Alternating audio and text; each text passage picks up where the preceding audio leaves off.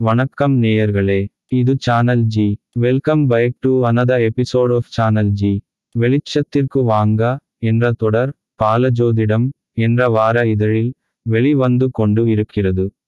அதனை உங்களுக்கு படைக்கிறோம். கேட்டு மகிழுங்கள். கருத்துக்களை சொல்லுங்கள். இனி சிந்தனைக்கு வருவோம்.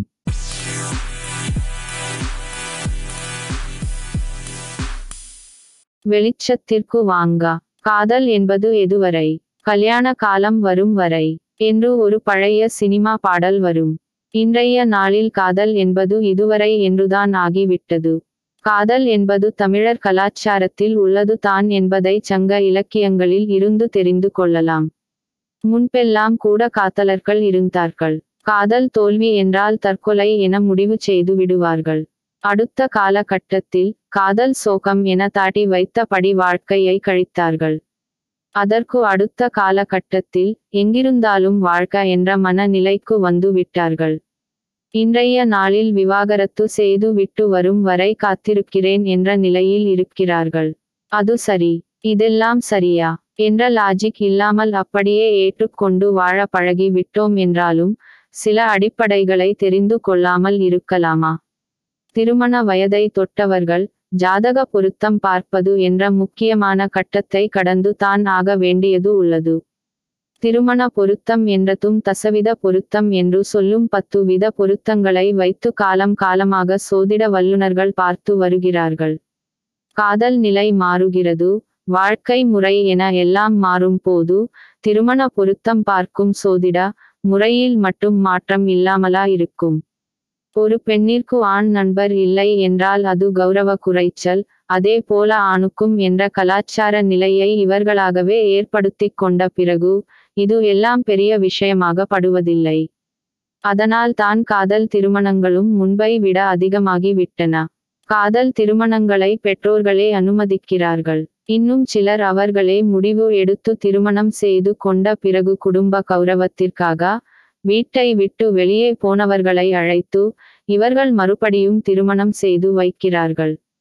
இது போன்ற நிலையில் தசவித பொருத்தம் பொருந்துமா என்ற சிந்தனை நமக்கு எட்டாமல் இல்லை. அதனால் தான் தசவித பொருத்தங்களுடன் வேதை பொருத்தம் தோஷ சாமியம் பாவ சாமியம் யாம சுக்கிரன் என்பனவற்றை சேர்த்து முகூர்த்தமும் குறிக்கப்பட வேண்டும். தொடக்க நாளில் திருமணம் என்பது அறம் தர்ம காரியங்கள் செய்வதற்கு தான் இருந்தது.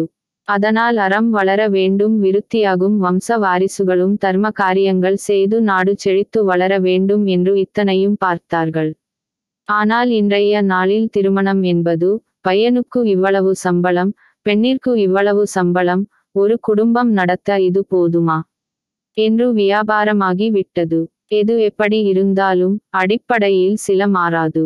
அதை இன்றைய நடைமுறை சூழலுக்கு ஏற்ப உள்ள அணுமுறையில் கையாண்டால் சிக்கல் இல்லை என்பதை மறுப்பவர்களும் யாரும் இருக்க மாட்டார்கள். அடிப்படையில் குடும்ப வாழ்க்கைக்கு பத்து முக்கிய அம்சங்கள் தேவை.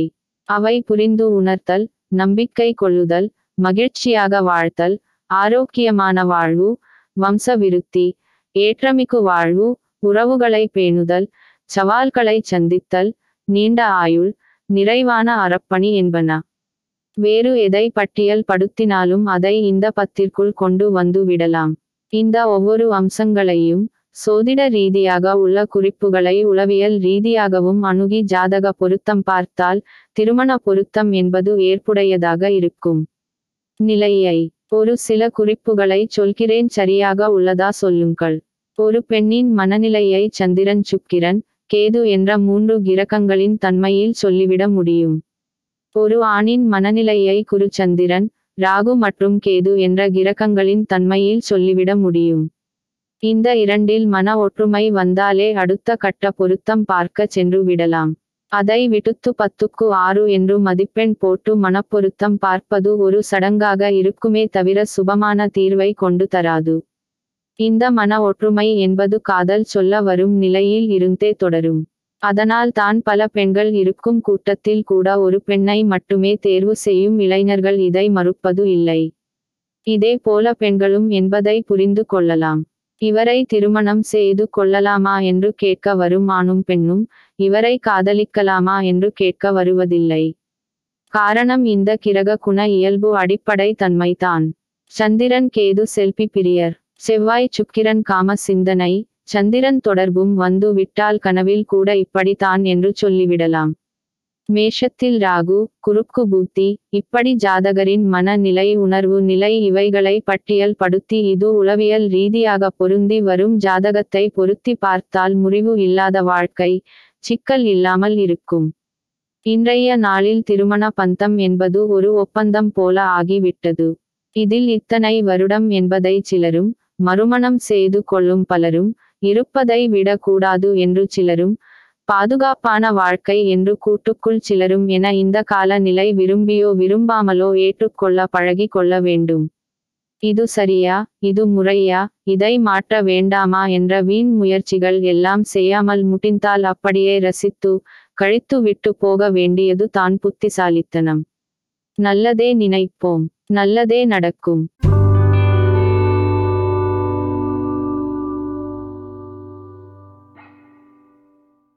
அன்பு நேயர்களே உங்கள் சேனல் ஜியில் தினம் ஒரு நிகழ்ச்சி ஒளிபரப்பாகி வருகிறது.